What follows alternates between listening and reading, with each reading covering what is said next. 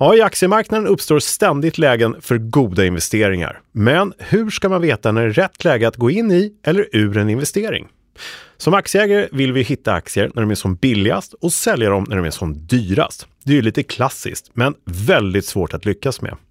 Men när vi handlar med optioner så tillkommer ju ytterligare en rad dimensioner som hjälper oss att hitta de här bästa lägena för våra affärer på börsen. Och idag går vi igenom hur du gör för att hitta just de lägena. Så häng med!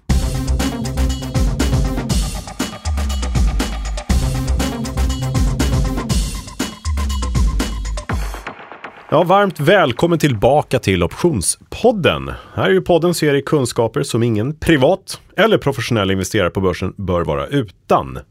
Här pratar vi om börsens hela verktygslåda, kanske lite eh, så mer idag än andra gånger, till och med. Avsnitt 65 och mitt emot mig står Thomas Bernholm från Nasdaq. fortfarande. Mm.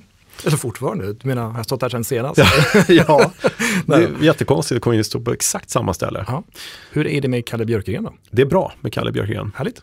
Eh, idag så att vi pratar nästan lite mer om börsens verktygslåda. Ja, hela. du sa någonting om det. Ja. Mm. Vad har du tänkt dig? Ja, men jag har ju tänkt mig att eh, eh, bara följa upp våra lyssnares eh, frågor. Och det kommer mycket frågor och det är ju liksom därför vi finns. För vi ska svara på frågor om hur man gör bästa affär på börsen helt enkelt. Och vi använder ju våra optioner till just det ändamålet. Eh, men här har vi då eh, lite svårigheter för att när går vi in i en aktieaffär till exempel? Och när går vi ur en aktieaffär? Och när är det liksom läge att titta på hela börsens sentiment och vänta ut det eller vänta in det eller hur vi nu ska se på det. Det där är ju inga lätta frågor, det kan man ju konstatera. Nej, lite klassiska frågor, eller hur? Det är det som alla vill veta. Precis. Men då är det bra med Så. lite stöd, eller hur? Ja, lite det, det är lite så. Eh, men min tanke var att fråga dig, är du skärrad, Thomas? Och vad skulle du svara då? Jag skulle nog säga nej. Ser Ja. jag skärrad ut? Lite. Jag börjar prata om börsen. Jag pratar om börsen Då att blir jag skärrad. Ja, lite. Nej, nej, men jag tycker ändå det har ju tuffat på en hel del uppåt på senare tid och Ja, sådär. det. Så att det, det Mm. är nog inte skärrad av den anledningen. Nej, men om jag säger så att det fanns en spåkula på börsen. Mm. På riktigt den här kristallkulan. Man tittar in och så vet vi hur börsen går närmsta tiden. Ja. Då skulle du inte vara lika skärrad. Alltså, Det beror på vad det stod i den där såg. Ja, det kanske är sant i och för sig. Ja. Står det att OMX står i 500, då, då hade jag lite skärrad tror jag. Men... varför då? Då kan du köpa 500 puttar. Det blir jättebra. Okej, Mm. skärrad är kanske fel. Överraskad skulle det vara. Ja. Jo. Nej, men vi pratar också, eh, också ofta om den fallande kniven. Trying to catch the falling knife, som många känner till. Och det är ju svårt, det är, utan att man gillar sig. Liksom. Handla på botten och sälja på toppen och försöka uppnå det där. Och här har vi mycket psykologi, som vi har pratat om sista tiden också. Många vill vänta tills de verkligen försöker träffa den där botten och då köper man. Och sen så sälja på toppen och så, eller hur? Mm. Men eh, vi har ju uppgång och nedgång på börsen och det är det vi tittar på som aktieägare. Men ibland går det ju upp och ner ganska snabbt och ibland långsamt, eller hur? Och då Absolut. har vi vår volatilitet vi tittar på. Sen har vi en tidsaspekt. De flesta som köper aktier eh, i Sverige, tänker jag, som helhet, alla, de har ju i snitt ganska långt perspektiv. Eh, och det är ju inte fel att ha ett gäng sådana innehav i sin portfölj som är Nej. över tid. Eh, men där kommer det till en viktig punkt, tidpunkten liksom för din investering. Och när det kommer till optioner så kanske finns anledning att med vissa innehav spekulera lite mer kortsiktigt. Men hur gör du då? Och hur ska du se när du ska gå in och ur och så här? Det är alltså det vi ska titta närmare på idag. Ja, hur utnyttjar vi alla de faktorer som påverkar oss? Inte bara upp eller nedgång, utan när och hur fort och sådär. Och det är rätt enkelt. Är Faktiskt. det det? Ja. det är en det. ständigt återkommande Ja. fråga och, och Mm. på allas läppar nästan. ja, men lite så. Det behöver inte bli eh, så svårt. Många säger oftast, att det är så svårt där med volatilitet. Bara säga det ibland är svårt. Och det är svårt med liksom, optioner och sådär. Men idag är tanken att vi ska svara på de här frågorna som kommit in och visa att det är inte så svårt. Eh, hur gör vi? Och hur tar vi tillvara på alla dessa olika parametrar? Bra. Så skickar vi lite extra inspiration på vägen, är tanken. bra. Mm. Men först antar jag att vi ska kika på lite grann hur börsen mår. Ja, det hänger ihop lite grann. Så vi hoppar dit direkt tycker jag och kollar. Ja, vi gör det. Bra. Ja, Kalle, nu är vi eh, spända här och får höra hur det ser ut på börsen, läget. Du jobbar ju på börsen, vet du inte det själv? Fast nu är vi inte där, nu Nej. tänker jag mera i dina termer. Här. Ja, det är riktigt. Ja. Nej, men vi har ju haft en återhämtning på börsen som fortsätter kan man väl säga. Vi har ju eh, sett lite ja, nya nivåer är dumt att säga, men vi har liksom nått nya toppar som vi eh, inte sett på ett tag, mm. om man får uttrycka det så. Lite återhämtning och genast så blir det ju positivt i snacket på de som handlar i marknaden och de som värderar våra optioner och de som liksom har tillförsikt för framtiden och sådär. Så att eh, återhämtning i marknaden och tittar vi på risknivån, hoppar dit direkt, så har vi ett VIX-index som ligger strax under 25 sista print. Och normalnivån som vi brukar prata om är ju kring 20. Och det som är intressant är trots att det har då kommit upp en hel del mm. på börsen, eh, det har återhämtat sig lite. Eh, OMX-index är liksom över 2000 igen och lite sådana här eh, psykologiska nivåer. Mm. Så har vi ett VIX-index som fortfarande inte är i normal risknivå om man får säga så. Det är fortfarande lite upphöjd risk, ja. vilket ju är helt naturligt egentligen. Bara för att eh, rapporter kommer in och är bra och eh, börsen rekylerar upp från en, ja, ska vi kalla det för bottennivå, mm. så betyder det ju inte att all risk är bortplockad i inflationer och räntor och världspolitiska lägen och sådär. Så att, eh, ganska säger, sunt. Liksom. En svala gör ingen sommar. Nah, ja, så kan man uttrycka det också. Lite långsökt. Men, jaha, men mm. du sa runt 25.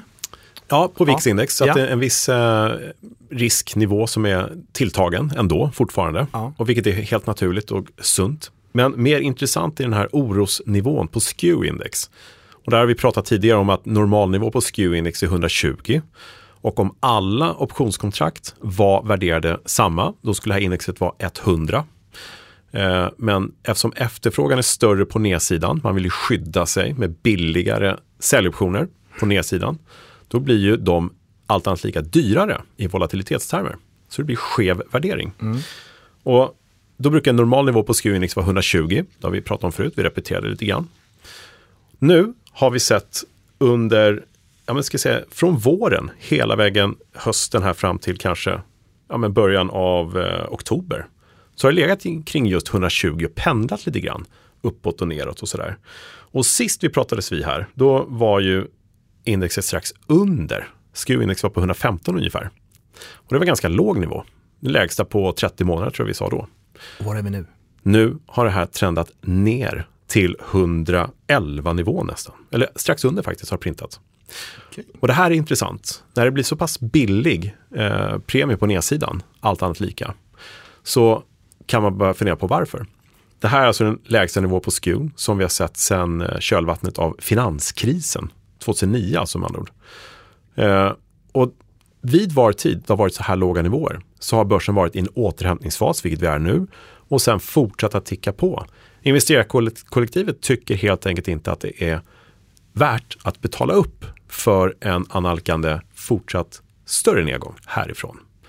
Och det här är alltså ett läge när vi har rekryterat upp en bit, så att det är mm. väldigt intressant. Mm. Så just nu så ser man eh, förvisso inflationshot. Man ser ett världspolitiskt läge som är ja, men, riskfyllt, om man får uttrycka det så. Men samtidigt har det kommit in bra rapporter på sina håll och kanter. Eh, börsen har tickat på uppåt. Och som det är just nu så är den här oron som vi haft tidigare har växlat till ett lugn helt enkelt. Det så är... både SKEW har gått ner och VIX har gått ner? Ja, fast VIX har då gått ner eh, till en nivå som fortfarande är en risknivå över det normala. Ska mm. vi säga. Men, Men ner, jag tror inte du nämnde eh, förra eh, avsnittets nivå på, på, på VIX. På VIX ja, det var närmare 30, ja. 29,8 tror jag var då, mm. Eh, var helt exakt. Men närmare 30 var det för ett par veckor sedan. Och det har mm. gått ner 5 punkter nu, så det är 25, eller strax under 25 på mm. VIX-index. Så det har gått ner, helt klart. Men det är fortfarande som sagt på en nivå som är ja, men lite tilltagen risk. Okay. Är det. Okay. Sen tittar vi också på eh, volatiliteten på just VIX-index som vi brukar titta på. Och den har också varit väldigt låg och nu är den på sin lägsta nivå sedan 2014. Och det här är helt enkelt en liten bekräftelse på att investerarna tror liksom på en lugn marknad framöver. Och ska man översätta det till någonting, då är det bullish. Det är positivt för marknaden. Eh, så är det. Sen så finns det ju då den andra delen som folk pratar om lite grann. Det är svarta svanar och det kan hända grejer och sådär. Men oron för det just nu är väldigt låg. Men om man håller koll på de här indexen, SKEW-index och på VVIX-index och sådär, så har vi goda förutsättningar att se när kollektivet i alla fall börjar oroa sig igen. Och då kan det vara läge att kanske tänka efter. Lite Bra. Så där är vi. Intressant. Mm. Eh, sen det som vi pratar om, jag ska prata lite mer om här alldeles strax. Eh, på optionsbloggen.se så lägger vi ut vår Edge-lista, som vi kallar för, eller volatilitetsrapporten. Och om man går in och tittar på sina innehav, eh, i de större bolagen åtminstone som ingår då i OMXS30, så kan man ju lätt se en historisk volatilitet för dem. Mm. Alltså hur de har rört sig senaste 30 dagarna, fram till idag helt enkelt. Ja. Sen värderar ju marknaden eh, risken i det här pappret genom att värdesätta optionskontrakten. Och då får vi ju en implicit volatilitetsfaktor. Och jämför man de här två och liksom bara tar differensen däremellan om man säger så, så får man en edge. Helt enkelt om marknaden har en ökad riskbild eller en minskad riskbild i respektive mm. papper. Det vill säga en ökad riskbild blir en positiv edge, alltså att det är högre implicit volatilitet än vad den historiska varit fram till idag. Just det. Alltså ökat riskbilden, man tror att det är en förhöjd risk helt enkelt i pappret. Och det kan vi se då på edgen. Och då har kommit fråga så här, hur kan vi göra för att använda det här? Helt enkelt. Och det, det är kommer... en konkret fråga du har fått från lyssnare? Ja, mm. väldigt eh, på många olika sätt ska jag säga, ja. har det kommit. Hur använder vi den här edgen? Om vi vet att eh, marknaden värderar upp risken här. Det har varit eh, 20% historisk volatilitet och nu är det 25% implicit volatilitet. Mm. Marknaden tror alltså att det är fem punkter högre volatilitetsrisk liksom i det här. Det kommer röra sig mer. Hur utnyttjar vi det? Mm. Och det tänkte vi ska prata om ett litet tag. Bra. Men man kan gå in och titta på optionsbloggen. Här finns alla papper. Den ligger ute nu, eh, aktuella siffror per idag. Eh, så ser vi hur alla papper är värderade just precis nu. Eh, och vilken edge det är och, och sådär. Och det vill säga de som har optioner knutna till sig också. Ska kanske Exakt så. Det. Men det är ju, eh, underförstått. Ja, underförstått. det här är optionspodden ändå. Ja, lite så. Men det är en ansenlig mängd. Det är ju ett, eh, vad är det? jag glömmer alltid om det är 60 eller 70 underliggande. Jag tror att det är, 70? Drygt 60 ska jag säga. Ja. ja. Alla finns med där på optionsbloggen. Så att eh, med tanke på det så kanske vi ska hoppa in direkt på hur vi använder den här listan. Hur vi använder liksom vår analys via volatilitet och ja. hur vi kan tänka lite extra, inte bara upp och nedgång i aktieköp. Det är också viktigt förstås, men hur vi kan lägga till den här extra dimensionen så att vi kan göra extra bra affärer. Ja, varför vänta? Vi kör. Vi kör på det. Ja. Vi kollar. Bra. Ja, då är det alltså dags för huvudtemat och hur lyder det, Kalle? Ja, hur lyder det? Hitta rätt läge på börsen har vi döpt det till ju. Uh, och det är en ganska populär frågeställning. Hur gör jag för att mm. gå in i rätt läge?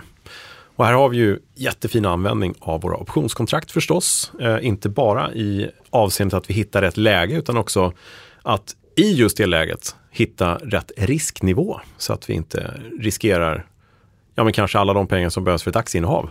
Och just nu så är vi i ett läge där vi har en rekyl från någon sorts botten på börsen och eh, det skapar de här psykologiska lägena förstås. Att mm. ah, nu har jag missat uppgången mm. och sådär. Det är fel läge att gå in nu. Jag väntar till det går ner igen. Ja. Och sen så blir det mer och mer ångest för varje tick uppåt som kommer. Och finns det de som kanske har lyckats gå in på botten om vi kallar det botten då. Mm. Och tänker, ah, men nu är det läge att sälja för nu kommer det nog gå ner igen. Eller ska jag fortsätta köpa eller så här. Alltså, det är svåra frågor det där. Mm. Mm. Och eh, ofta så blir man ju eh, liksom handlingsförlamad, man gör ingenting, eh, ganska vanligt. Och därav frågeställningen tänker jag mig, hur gör vi? Och då är det ju så här att vi kan ju, nummer ett, hitta ett läge där vi kan tolka marknaden på ett bra sätt så att vi kan kanske tänka oss att nu är det rätt läge att göra det här eller det här. Mm. Och nummer två, vi kan göra någonting via våra optionskontrakt som vi har diskuterat där i 64 avsnitt innan. Mm. Där vi har en riskkontroll som är väldigt mycket bättre än att kanske lägga en massa pengar i aktier. Mm. Åtminstone under kort tid eller tills man är säkrare eller, eller kanske inför en investering som är långsiktig. Eller, sådär. eller som ett komplement. Ja, mm. precis. Ja. Så om vi tänker oss här, vi har fem stycken huvudpunkter i det här som man ska tänka på. Det första är din egen marknadstro. Eh, och den är viktig att definiera.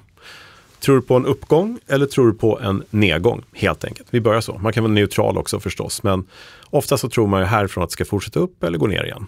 Mm. Så den får man börja med att sätta. Och, Bra start. Ja, och mm. eh, som en parentes i den första punkten är ju din trading plan, din målsättning. Den tjatar vi om ibland, men den är otroligt viktig att ha med sig. Ordning och reda, du sätter dina parametrar, du sätter din målsättning och allt det där. Och självklart så ingår ju där att tro på en upp eller nedgång. Och någon har sagt till mig så här, men jag, jag är osäker just nu. Mm, då backar du tills du är mer säker. Och investerar inte när du är osäker för då blir det svårt att följa upp. För man vet inte riktigt då. då. Exakt. Och det brukar inte ta så lång tid innan man skapar sig en bättre uppfattning i sådana fall. Nummer två, marknadsläget just nu. Är det liksom hög risk, det vill säga hög volatilitet just nu? Är det låg volatilitet just nu? Eller är det liksom lite mer stillastående, det vi kallar för normal volatilitet? Alltså den nivån som vi brukar kalla vid 20-nivån på VIX-index till exempel. Så man brukar säga det att om du inte har eh, liksom koll på din marknadstro i upp eller nedgång, mm. eller den implicita volatiliteten, vad den ska ta vägen och är just nu, då ska du avstå från att investera. Och det säger sig självt på något sätt. Du ska inte hoppa in i någonting som du inte har en känsla för. Sådär. Nej, lite chansning i så fall. Ja, det blir lite så. Mm. Nummer tre, syftet med din handel här. Uh, och där ingår ju i planen förstås. Spekulerar du här? Är det någonting inför en rapport eller inför siffror i ett speciellt papper du gillar som du antingen har eller inte har en position i? Är det en hedge? Att du har en, liksom en investering som har gått bra kanske, men du är orolig. Ska du skydda ditt innehav eller hela din portfölj kanske? Eller är det som så att du ska avyttra ett innehav? Eller switcha det mot någonting annat? Och vad ska du göra då för att sälja aktien? En liksom covered call eller ska du bara sälja aktien rakt av? Men ditt syfte med eh, affären måste man ju sätta också.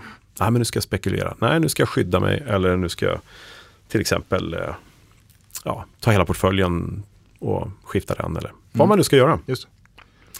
Fjärde, viktigt, som en aktieägare ofta kan glömma, tiden helt enkelt. Hur lång investeringsperiod är den här affären för?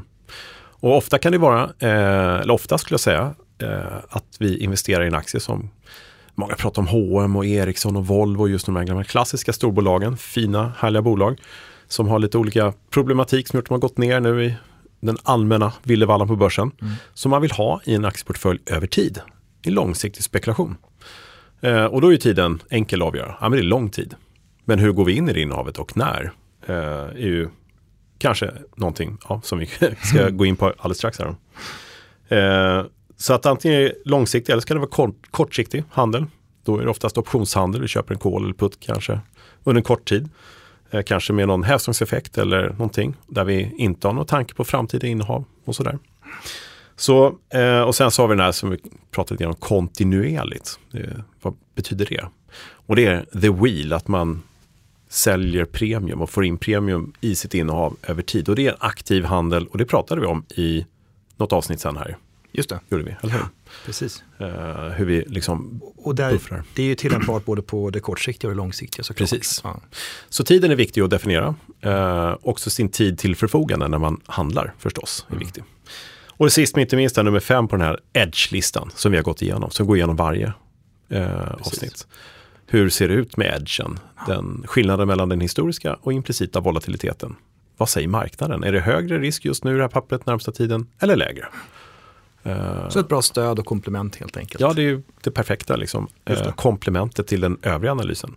Sen ska man inte liksom glömma bort det tekniska man kanske håller på med eller den fundamentala analysen superviktig och vara påläst i övrigt förstås. Men här har vi perfekta komplementet. Så vad gör vi då? Då vet vi. Då har vi liksom förutsättningarna klara här va? Mm. Ja, tack för idag då. ja. exakt. Eh, men då kommer vi då till eh, nummer ett i den hela som styr lite grann. Och det är din egen marknadstro. Vad tror du egentligen? Eh, och om vi håller oss till, vi tror på en uppgång eller nedgång, så finns det lite olika scenarier. Och vi kan börja med eh, att vi tror på en uppgång generellt i marknaden. Det är ju många som tror på det just nu. Men om vi vill få liksom, ut det här lilla extra ur marknaden och tänka liksom, hur ser det ut just nu? Hur är volatilitetsbilden just nu? Och om vi tror då att volatilitetsnivån som vi har gått igenom tidigare kommer stiga samtidigt som det fortsätter ticka uppåt lite grann. Det så här risknivån ökar lite grann i marknaden. Vad gör vi då? Första vi kan säga är att det är inte så vanligt, eller hur? Nej men exakt, Nej. och det har vi pratat om tidigare. När, när mm. börsen går upp brukar ju traditionellt eller eh, historiskt mm. brukar histori eller implicita vållan sjunka lite snarare. Exakt, mm. det går upp, alla är glada, risknivån sjunker och sådär. Men eftersom det är lite ovanliga tider, som det alltid är börsen kanske i och för sig. Men just nu är det lite, vet aldrig vad som händer i, eh, ja, men Ukraina-kriget eller Kina eller till och med Englands ekonomi och massa sådana saker som vi faktiskt inte har Nej, precis. en Nej. aning om. Nej, men vi har Eh, lärt oss det att saker Ja. kan ju hända så att jag tycker att det är relevant att gå igenom det, absolut. Precis. Då kan vi tänka så här, edgen här brukar i det här läget vara ganska neutral. Det är ganska snarlik historisk som implicit volatilitet. Händer inte så mycket. Och vad är bra att göra här då? Ja, en köpt call helt enkelt. Vi tror på en uppgång. Vi köper en köpt köpoption. Eller vi köper en köpt köpoption, det blir en köpt köpoption. Ja. Vi köper helt enkelt en call, en köpoption. Den är riskkontrollerad i sin enkelhet. Eh, vi kan aldrig förlora mer än premien. Eh, den är till en neutral eh, värderingsnivå, så den är inte överprisad i våra termer. Och det, det menar du att edgen är i stort sett noll, det vill säga implicit och På ett historiskt? ungefär, Ja, det sticker inte Ungefär ut någonstans. så. Ja, precis. Någonstans runt neutral. Och vad säger vi om löptiden här? Vad skulle du säga där?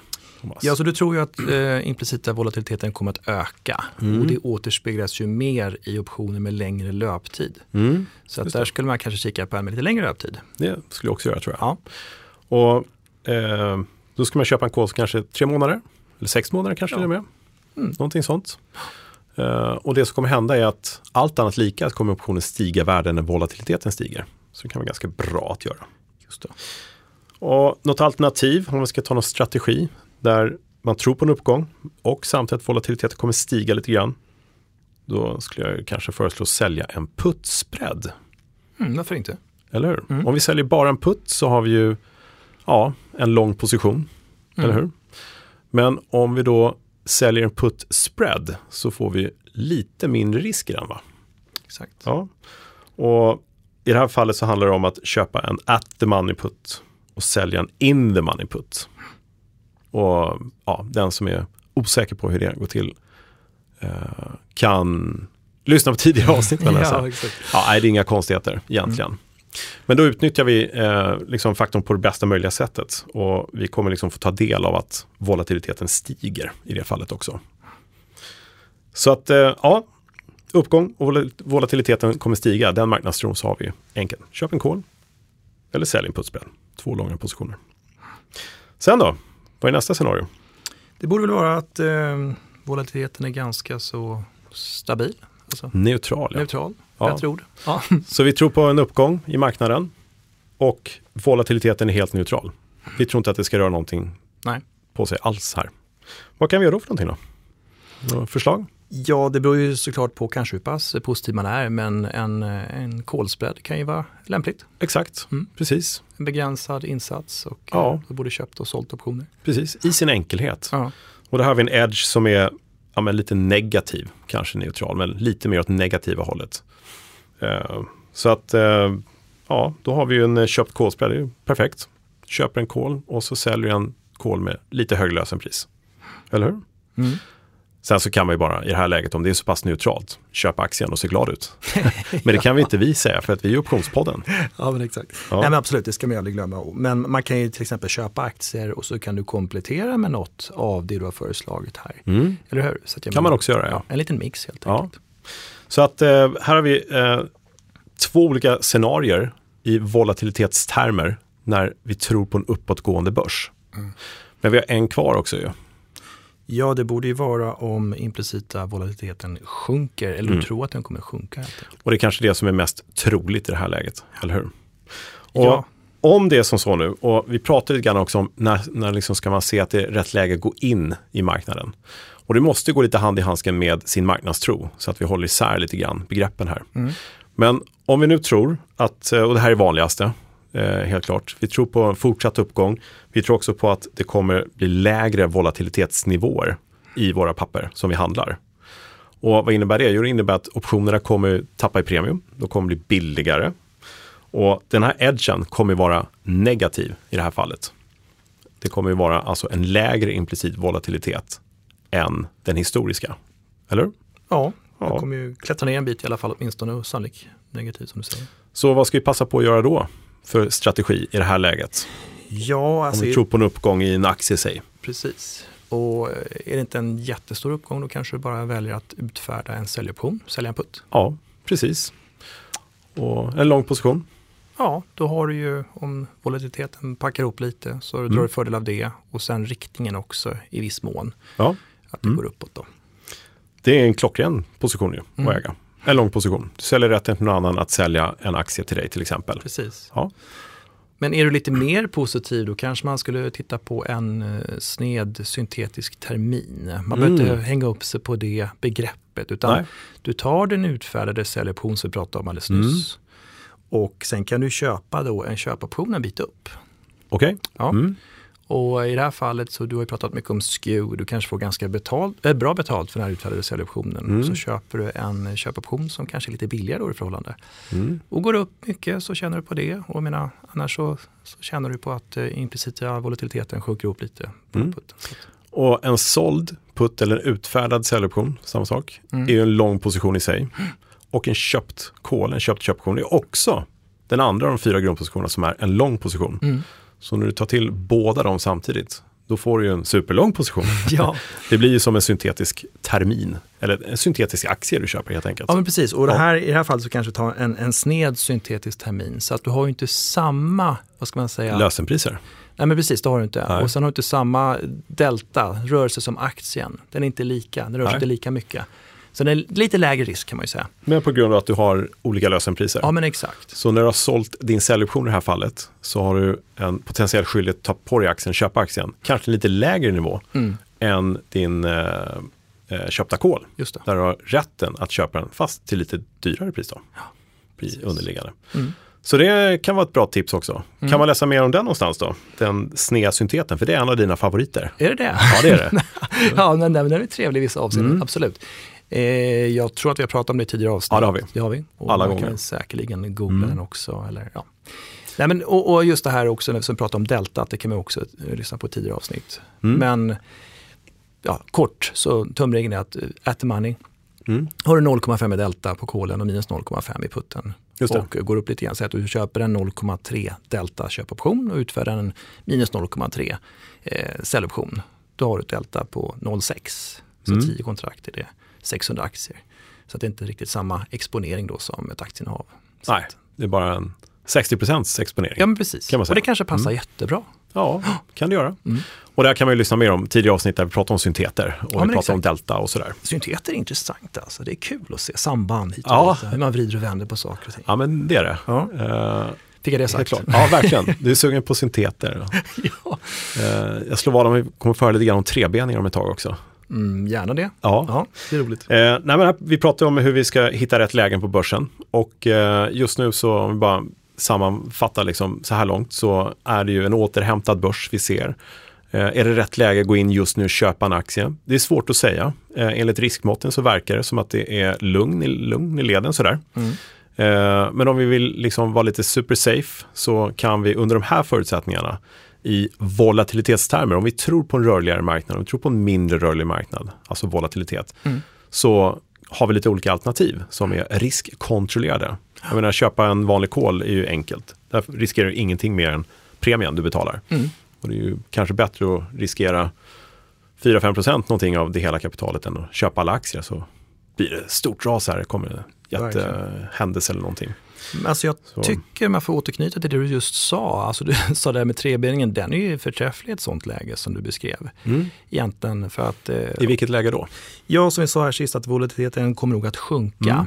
Och, och man skulle kunna då göra en variant, vi pratade om en sned syntetisk termin precis. Du Mm. utfärdar en putt och Mm. köpte en kol. Mm. Och du skulle kunna göra en trebening av den genom att utfärda en köpoption på, på en högre nivå. Som att, ett komplement till Ja. det du just gjort ja. ja, så att då har du alltså en kolspread Mm. etablerad och en utfärdad säljoption, Mm. en såld putt. Det blir tre ben. ja. Och det fina här är att du har sålt två stycken optionsben. Den utfärdade putten Mm.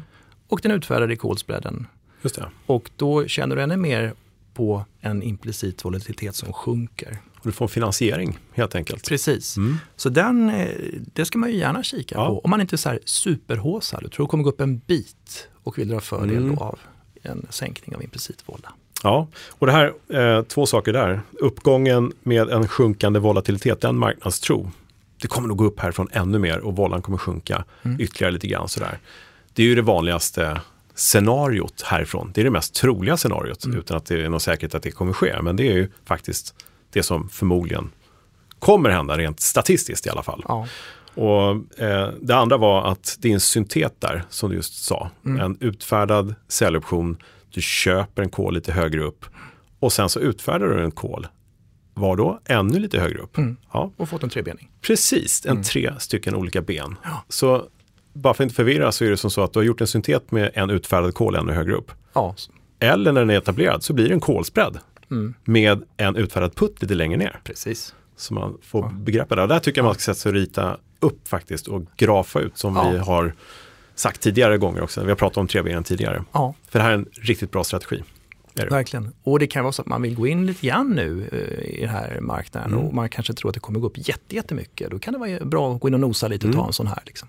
Om du skulle förklara hur grafen ser ut, tror du det går? För en trebening? Eh, Ja, ungefär som en liggande stol. Nej, jag inte. Nej, men som en aktie, Ja. fast en platå på mitten på något sätt. Ja, och sen att den är kappad en bit upp där ute. Exakt. Ja, precis. Så att eh, en stol var kanske en Mm. dum eh, liknelse, men eh, vad ska man säga, som ett Som en stol som du sitter på kanske. men, mycket ergonomiskt, man Ja. ramlar av den. men tipset eh, liksom är ju lite grann att faktiskt grafa upp positioner. Just sådana här strategier med fler ben i sig så här, för att man ska få den visuella synen på utväxlingen och risken och sådär. Just Det är det allra bästa. Men strategin är fantastisk. Ja. många som använder den när de väl har bara grafat upp den Ja, men och, och läst på lite grann. Och nu har vi bara nämnt några strategier, Ja. ska ju tilläggas, men vi, vi kan inte gå igenom alla på alla. Utan, Nej, utan nu tar vi de som faller oss in, höll jag på att säga. Ja. De enklaste, bästa för att hitta rätt läge i marknaden. För att liksom utnyttja marknadsläget just nu. Det är ju syftet här idag. Så att vi ska få eh, liksom, några ytterligare alternativ på vägen i vår handel på ja, men börsen. precis. Men nu har vi pratat om uppgång. Ska vi ta de som är lite mer bäsade och inte tror på den uppgången så mycket? Vad gör man till exempel om man tror på nedgång härifrån? Ja, visst. Eh, och att volatiliteten då kommer att stiga. Och då ska jag säga att det här är också det mest, om det nu går ner, Mm. då är det absolut mest statistiskt sannolika är att även volatiliteten stiger Just det. när börsen går neråt. För risken stiger och så. Ja, Mm. och då är det såklart, har man en, en fin timing här och så vidare, så att då, Mm. då är det få saker som slår den köpta säljoptionen. Ja, så är det. För att eh, du tjänar ju på nedgången, och, eh, alltså i rörelsen. Mm. Och när den implicita volatiliteten stiger så tjänar du mycket på det också. Vi vet ju Ja. att den har en stor inverkan på optionens premium på priset. Så är det. Och edgen vi pratar om här, den är ju positiv. Den implicita volatiliteten här kommer ju vara högre än den historiska i en stigande volatilitet. Mm. Eh, och det här pratar vi också om när det gäller SKEW och vår rapport innan. Det är ju väldigt mycket köp av säljoptioner. Fast ofta på nedsidan och det är för att de är billigare i kronor och ören eller dollar och cents. Eh, så man tar lägre nivåer. För väl Mm. kommer ner dit fort som bara den, då blir det hävstångseffekt och så får man bra utväxling på försäkringen och sådär. Exakt. Ja. Så att eh, det är inte så mycket mer ord om den. Det är nästan uteslutande den enda strategi som är riktigt klockren faktiskt. Ja, men visst. Protective put. En nedgång och ökad volatilitet. Ja, och det man skulle kunna lägga till där också, det här med löptiden som vi sa tidigare när det gäller kolen. Mm. eh, Att man kanske ska välja en lite längre löptid om man ska ha Ja. mer effekt av den implicita volatilitetsförändringen. Just det. För det blir större. Och här, om man vill man grotta mer in i det så kan man kika på Vega, en av grekerna. Man Just det, nyckeltalen ja. Ja, precis. Visar hur mycket premien ändras när volatiliteten skiftar 1%. Ja, just det. Eh, man kan ju också säga de som är lite mer kortsiktiga i sin nedgångstro så att säga. Jag tror att det är kanske bara närmsta veckorna som det går ner. Mm. Ändrar man sig längs vägen då kan man ju rulla vidare. Man säljer sin säljoption och köper en ny till exempel. Och Exakt. så håller man på så. Ja, och är man så här kortsiktig som du är inne på, då kan man såklart kika på veckooptionerna med en liten insats också. Ja, precis. Ja, då blir det väldigt mycket mindre premium också att betala. Ja, men precis. Och då Ja. har du inte behållning av implicita vållan, men du Nej. har ju såklart riktningen där. Som, Just precis. Men om vi tror på nedgång men att eh, det blir lite, ja men inte så rörigt. Volatiliteten Mm. ligger stilla. Och det här är faktiskt, eh, fick en fråga igår faktiskt när vi hade en dragning här på börsen. Om just det här. Jag tror inte det kommer hända så mycket mer än att börsen går ner. Men optionerna är inte dyrare eller billigare alls.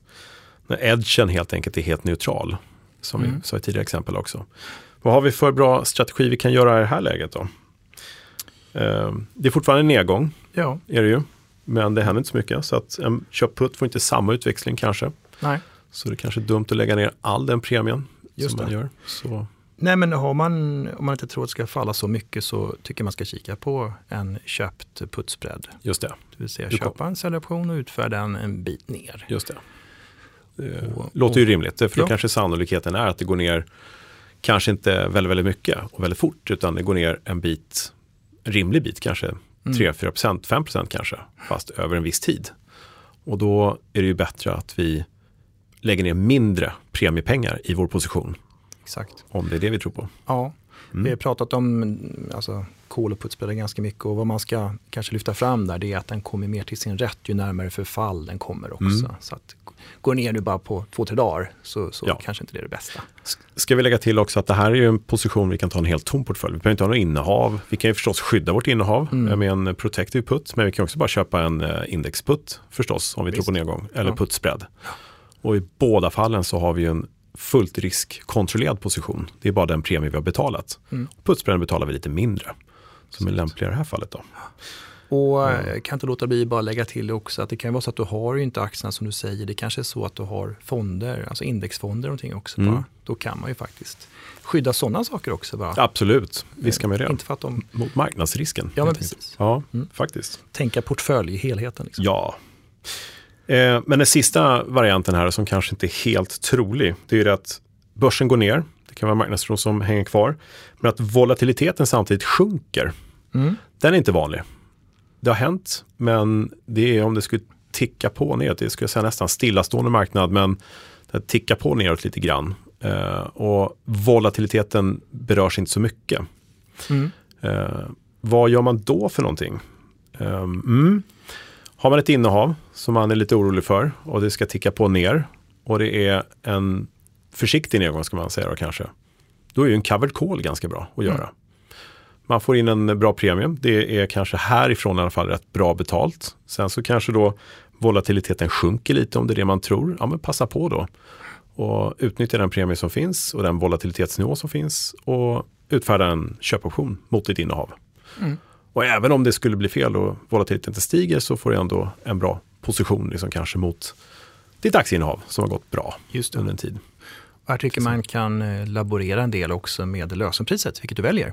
Just precis, såklart, kan man göra. löptiden. Och Mm. se lite grann om du vill till exempel rent av sälja lite realvärde, en in in money call Mm, rent av. Om du tror att det ska gå ner lite så att du får mer skydd. En bit på nedsidan, kolen där ja. Mm. Så man har de tankarna också. Så att verkligen så att man Exakt. optimerar efter sin tro. Ja, men där säger du någonting rätt bra. Därför att det är ingenting som är givet att du måste... Eh, många får för sig att du ska sälja på aktuell aktienivå just nu, at the money. Alltså att Mm. du säljer, står aktien i 100, men då måste jag ha 100 i min covered call. Ja, Det är ingenting som säger det. Du väljer helt själv. precis. Du kan sälja en 90 kanske, Ja. då får du bra realvärde. Ja, men med tanke på att här nu, eh, grundförutsättningen här är ju faktiskt att vi tror på nedgång. Mm. Och eh, logiskt är att du säljer lite grann av aktieinnehavet kanske då. Men det kanske man inte vill göra. Nej. Och då tycker jag man kan överväga och kanske sälja Mm. lite realvärde i i en call, alltså som en covered. Då. Ja. Så får du faktiskt lite skydd, lite mer eh, premie. ja, men visst. Ja, som kompenserar. Men sist men inte minst här då, om du har en tro på nedgång på börsen men en hyfsat orörlig volatilitetsnivå. Mm. Eh, och vi ska bara säga det, det kan ju ske faktiskt. Det är ju lite märklig marknad emellanåt. Speciellt när det är mycket osäkra faktorer ute som kan få sentimentet att ändra sig över Mm. ett dygn, liksom, så här, eller en natt. Så kan det mycket väl vara så. Börsen går ner men volatiliteten ligger stilla. Liksom, sådär.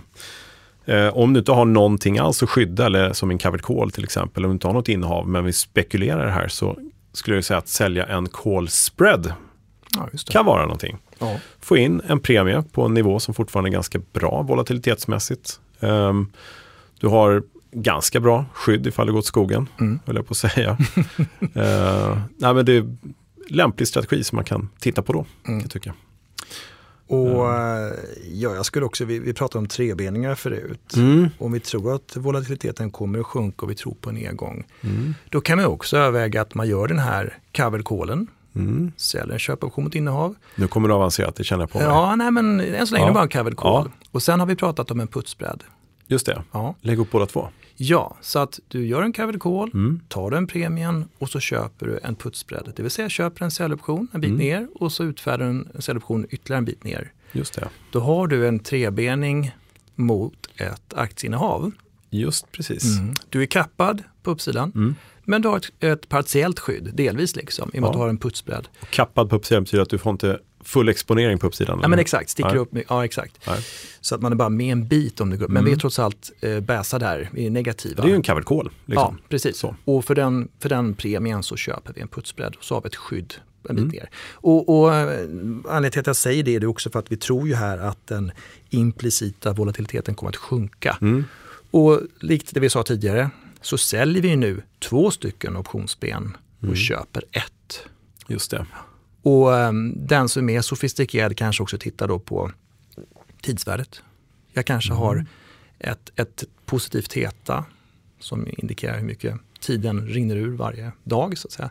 Och att det kanske gynnar det i och med att du har sålt två stycken och köpt en. Mm. Ja. Så att, allt annat lika så ramlar lite pengar in också kan man säga. Helt enkelt att optionernas värdeminskning gynnar dig. Exakt. Så att det är inte så att det ramlar in pengar varje Nej, dag. Är det ju inte. Men det du har liksom sålt iväg blir liksom mindre och mindre värt. Ifall du ska köpa tillbaka det så blir Mm. Precis. det gynnsamt. Så Eh, det kan man också titta ja. på. Kan- Återigen, det finns, vi ska kunna prata om många fler strategier, Mm. men det får bli en sån här extended version. Ja, det får bli det. Ja, Vi har ju eh, en del dragningar och webbinarier och annat som eh, Ja. sänds vid sidan av podden också. ska man försöka hålla utkik efter. Mm. Eh, där vi delger massa annat. Men jag bara tänkte din trebening där i en covered call och sen så en putsbredd. Är inte det fyra ben med aktien? Jo, det, det kan man väl säga. Men Ja. optionsben, vi brukar ju prata om ben eller optioner. Jag inte, hur många ben har du i en portfölj? Ja, om du har fem aktier? men din covered call är ju egentligen en såld putt. Så blir det en tre puttar egentligen. Mm. Rent hy- hypotetiskt. Ja, faktiskt. Om vi ska stöka till det Jo, men, men det ska vi inte göra. Ja, nej, men det är Men lite roligt att och liksom bjuda på lite tankenötter också. Jag vet att det är många som uppskattar det. Ja. Eh, för här har vi ju väldigt bra strategier. Men, men, man har många ben att stå på kan vi Ja, det kan man göra. Det är kanske skönt när det blåser på börsen. Faktiskt, lite grann så. Ja, vi ska, vi ska avrunda där lite grann. Eh, nu har vi svarat på en hel del frågor om eh, hur vi eh, kan göra i marknaden som det är just nu och kanske även framöver. I de här olika scenarierna när man tror på uppgångar, nedgångar men olika risknivåer och hur volatiliteten ska yttra sig. Mm. Och det här är ju då fullt riskkontrollerade strategier, Ja, hela bunten. Och eh, jag tycker det är viktigt att belysa, nu har vi pratat om edge och sånt, betydelsen och volatilitetens nivå implicita och sånt. Mm. Men de här strategierna för respektive marknadsrörelse, uppgång och nedgång, Mm. De funkar ju även om man inte har helt rätt i sin implicit volatilitetsprognos. så så är de det. är lite förlåtande. Så man ska inte, man ska inte Nej. bara vänta och avvakta för att man inte riktigt är säker på kanske. Nej men visst, och Så. är det, man tror på nedgång att volatiliteten kommer sjunka. Det kan vara så att det alltid är neutralt ett litet tag och sen går ner lite grann och sådär. Mm. Då kommer det funka lika bra sådär, eh, i, i många av de här strategierna. Så att det gäller ju att veta lite grann eh, grafen hur den ser ut, Ja. återigen. Och lite grann hur, ja, men, om man har fått in premium eller betalat och sådär. Just det. Så det blir ganska tydligt när man väl simulerar det hela. Precis. Tycker jag. Eh, sådär. Men eh, ska vi stanna där då så får man eh, skicka in sina frågor om man undrar ännu mer om det här. Precis. Ja. Så ja, ja, men visst. tar vi det därifrån helt enkelt så går vi vidare till andra sorters frågor. Ska vi göra det? precis. Bra, Ja, vi gör det. Ja, vi gör det. Ja, Kalle. Lite andra frågor som du sa. Ja, Vad har du fått in då? mycket. Mycket? ja, eh, jätteroligt. Eh, tack för alla frågor. Måste säga det varje gång av artighetsskäl. Nej, men- Hoppas du är ärlig när du säger det. Ja, det är Ja, jag verkligen. bra. Jag läser alla. Jag läser allting jag får. Hinner tyvärr inte svara Mm. eh, på allt. Men jag gör mitt bästa. Men eh, jag tar det som brukar komma in som någon sorts som har kommit in flera gånger i olika tappningar. Ja. Martin har frågat så här, varför behövs säkerheter på optionskontot? Är det för att optioner har så hög risk?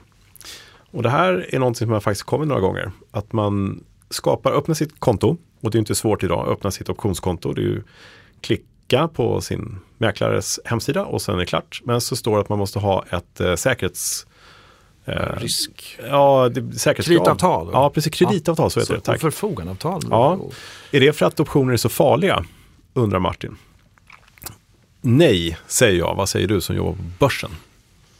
Nej, alltså gällande avtalen så, så är det kanske teknikalitet också vad banken får göra och så vidare. Man har en kredit och så. Men vad gäller säkerhetskrav generellt så är inte det för att eh, optioner är farliga i sig, utan det kan ju ske stora förändringar såklart. Och då ska vi säkerställa att ingen eh, blir lidande om någon annan inte kan eh, stå för sin skyldighet så att säga. Så att man tar in säkerheter, säkerhetskrav för att säkerställa att det inte blir någon, något problem där med leverans. Liksom.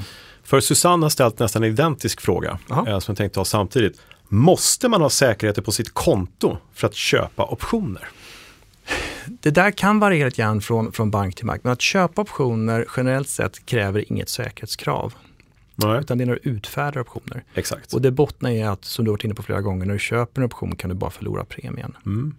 Och när du säljer eller utfärdar en option, då har du en potentiell skyldighet Ja. om köparen önskar utnyttja sin rätt gentemot dig. Ja, men exakt. Och där måste du ha en säkerhet så du kan visa då att du kan leverera någonting. Och det är ju inga konstigt, du behöver inte ha alltså dubbla mängden kapital på kontot för det, utan det räknas ju på ett mildare sätt om man får säga så. Mm. Eh, Men summa summarum, eh, det behövs säkerheter för att marknaden ska fungera, för att det ska finnas, det är ju för vår egen skull, för att det ska bli en, eh, en bra marknad, att man inte ska skjuta sig själv i foten så att säga. Ja, och, och alltså, ska man ta, använda ett, eh, vad ska man säga, ett eh, fackuttryck, eller, det är Mm. alltså att du har ingen motpartsrisk, utan vi Just. säkerställer att det inte finns någon risk i din motpart. Liksom. Ja, och då måste man ju säkerställa själv någonstans. Ja. Ja, precis. Så det är inga konstigheter skulle jag säga. Och det är Nej. ingenting man egentligen märker av någonting. Och, eh, det är bra att det finns, för det ger en fungerande marknad. Mm. Eh, Rasmus har frågat då, om jag etablerar en covered call, räknas det då som neutral risk på mitt konto? Det är en rätt bra fråga, för det har inte alltid varit självklart under alla år. Nej, och det är än idag ingen självklarhet hos alla skulle jag säga. Nej. Utan Nasdaq då som clearinghus eh, ser ju bara optionsinnehav, och, alltså utfärdade Mm. optioner och innehavda optioner. Vi ser ju då inte vad du faktiskt innehav på din depå hos en bank. Liksom. Men banken kan göra det. Banken kan göra det och vissa banker gör en nettning så Mm. att man då blir av med ett visst säkerhetskrav, eller hela säkerhetskravet. Mm. Men det är inte alla som gör det. Jag vågar inte svara på vilka som gör det och inte gör det. Nej, Men det kan man ju såklart höra sig för bara med sin bank. Så att, precis. Jag tror att det är ganska lugnt hos ganska många. Men Mm. bara för att förtydliga här att om man har en helt tom portfölj med ingenting i och utfärdar en köpoption, Mm. säljer en call, Mm. då krävs det ju ett säkerhetskrav för den. Men om man äger aktien, som egentligen är bara att leverera, om köparen av köpoptionen väljer att lösa in sin rätt, liksom, då kan man anta och tycka att risken är ju inte så stor, utan det är bara att ta aktien och leverera den. Mm. Och det är grunden i frågan här. Men det är inte alltid helt självklart, Nej. eftersom man ofta separerar då optioner och aktier i olika risksystem. Men idag är det ganska många som är vakna där. Så att, Exakt. Och går vi tillbaka 10, kanske rent av 20 år och sådär, Mm. så hade just ingen den funktionen Nej. per automatik skulle jag säga. nej, precis. Sen kanske man kunde ringa in och begära en kredit för att Mm. jag har en säkerhet och så. Men eh, Ja. Men idag är det bättre, men för, för på säkra sidan så ring och kolla med, Ja, mäklaren. Men jag tror att de allra flesta har Mm. ganska bra förutsättningar. Men en bra fråga, tack Yes. Rasmus. Det om det. ja, Vi avrundar vidare, höll jag på att säga. avrundar igen. Ja, Ja. Nej men är det dags för ordspråk då kanske? ja det är ju det. Eh, och idag har vi fått eh, inskickad av okänd. Bara en Ja. sån sak. Vad en som ville vara anonym. Ja. Mm. Eh, to get rich you must be making money while you're asleep. Ja, det sa David Bailey. Och det är helt enkelt, du måste få ett inflöde av pengar när du sover. Och Mm. det här, eh, ja det kom upp sig av vårt avsnitt The Wheel helt enkelt. Jaha. Avdelningen The Wheel fick vi till oss här. Okej. Så det innebär helt enkelt om du säljer optioner och premium matas in och så går tidsvärdet och sådär. Ja, Det sker ju när du sover. just det. Och det var David Bailey vet jag faktiskt inte exakt vem det är om jag ska vara ärlig. Inte jag heller. Men Baileys har jag hört talas om. ja, det kanske var det han blev känd för. Men det är inte så att man måste handla på asiatiska marknader och amerikanska marknader så att det går alltså 24-7. Liksom. Ja, Eller nej. inte 7 men ja. Nej, jag tror inte det. Bara det räcker med att du bara sover så rullar pengarna det är in. bra, det är bra. Ja, nej, men eh, tack för det. Ja. Eh, det är kul att ordspråken får sin lilla ut, eh, vad heter det? utveckling och sin lilla plats i podden här också. Ja. Dags att avsluta Thomas. Nu har vi bubblat på här och krävt våra lyssnares tålamod länge. Är det någonting du vill lägga till av allt vi brukar sälja? Optionspodden.se för tidigare avsnitt. Mm. Alla som lyssnar känner till det så det känns nästan larvigt. ja. Eh, Men- ja, nej men Optionsbloggen.se som du brukar prata om. mm, Vi har optionskurs.nu va? Med din, Ja. Och vi har ju såklart Nasdaq Derivatives Academy japp. nasdaq.com derivatives academy. Twitter, att cbjorkegren. Uh, mycket meddelande där, det är bra för de ser jag. Vi har Eh. optionsplay.se. Ja, just det. Och jag blev drabbad av hackers på optionsbloggen. De eh, blev eh, motade åt sidan, men den har fått lite, eh, Ja, den låg ner där ett tag. Bra jobbat. Men bloggen finns kvar, den är inte Bloggen finns nedlagd. kvar. Den inte kommer nedlagd. alltid finnas kvar. Nej, nej, nej, nej. För jag vet att du fick något oroligt mail. Ja, det var så här, har du lagt ner optionsbloggen? Nej, hackers som har tagit över den ett tag. Ja, tråkigt. Ja, sånt som händer, det är ju ingen stor fara, det är inget sådär mot bloggen, utan det är sånt som händer Wordpress helt enkelt. Du tog det inte personligt. Nej, Ja, inte bra. direkt. Men jag lagade det personligen, gjorde jag. Det tog tid. Men det om det. Ja. Eh, Vi ses på optionsbloggen och eh, lyssna mer på optionspodden och Mm. eh, optionskurs.nu och alla andra grejer som Ja. vi står för. Så kör vi på och ser om vi kan få hit uh, uteblivna gäster till kommande avsnitt och lite sådana saker som vi har utlovat. får vi tacka alla lyssnare. Ja, Och det gör vi. tack Kalle. Ja, vi hörs. Det gör vi. Ha det Bra, fint. Hej. Hej.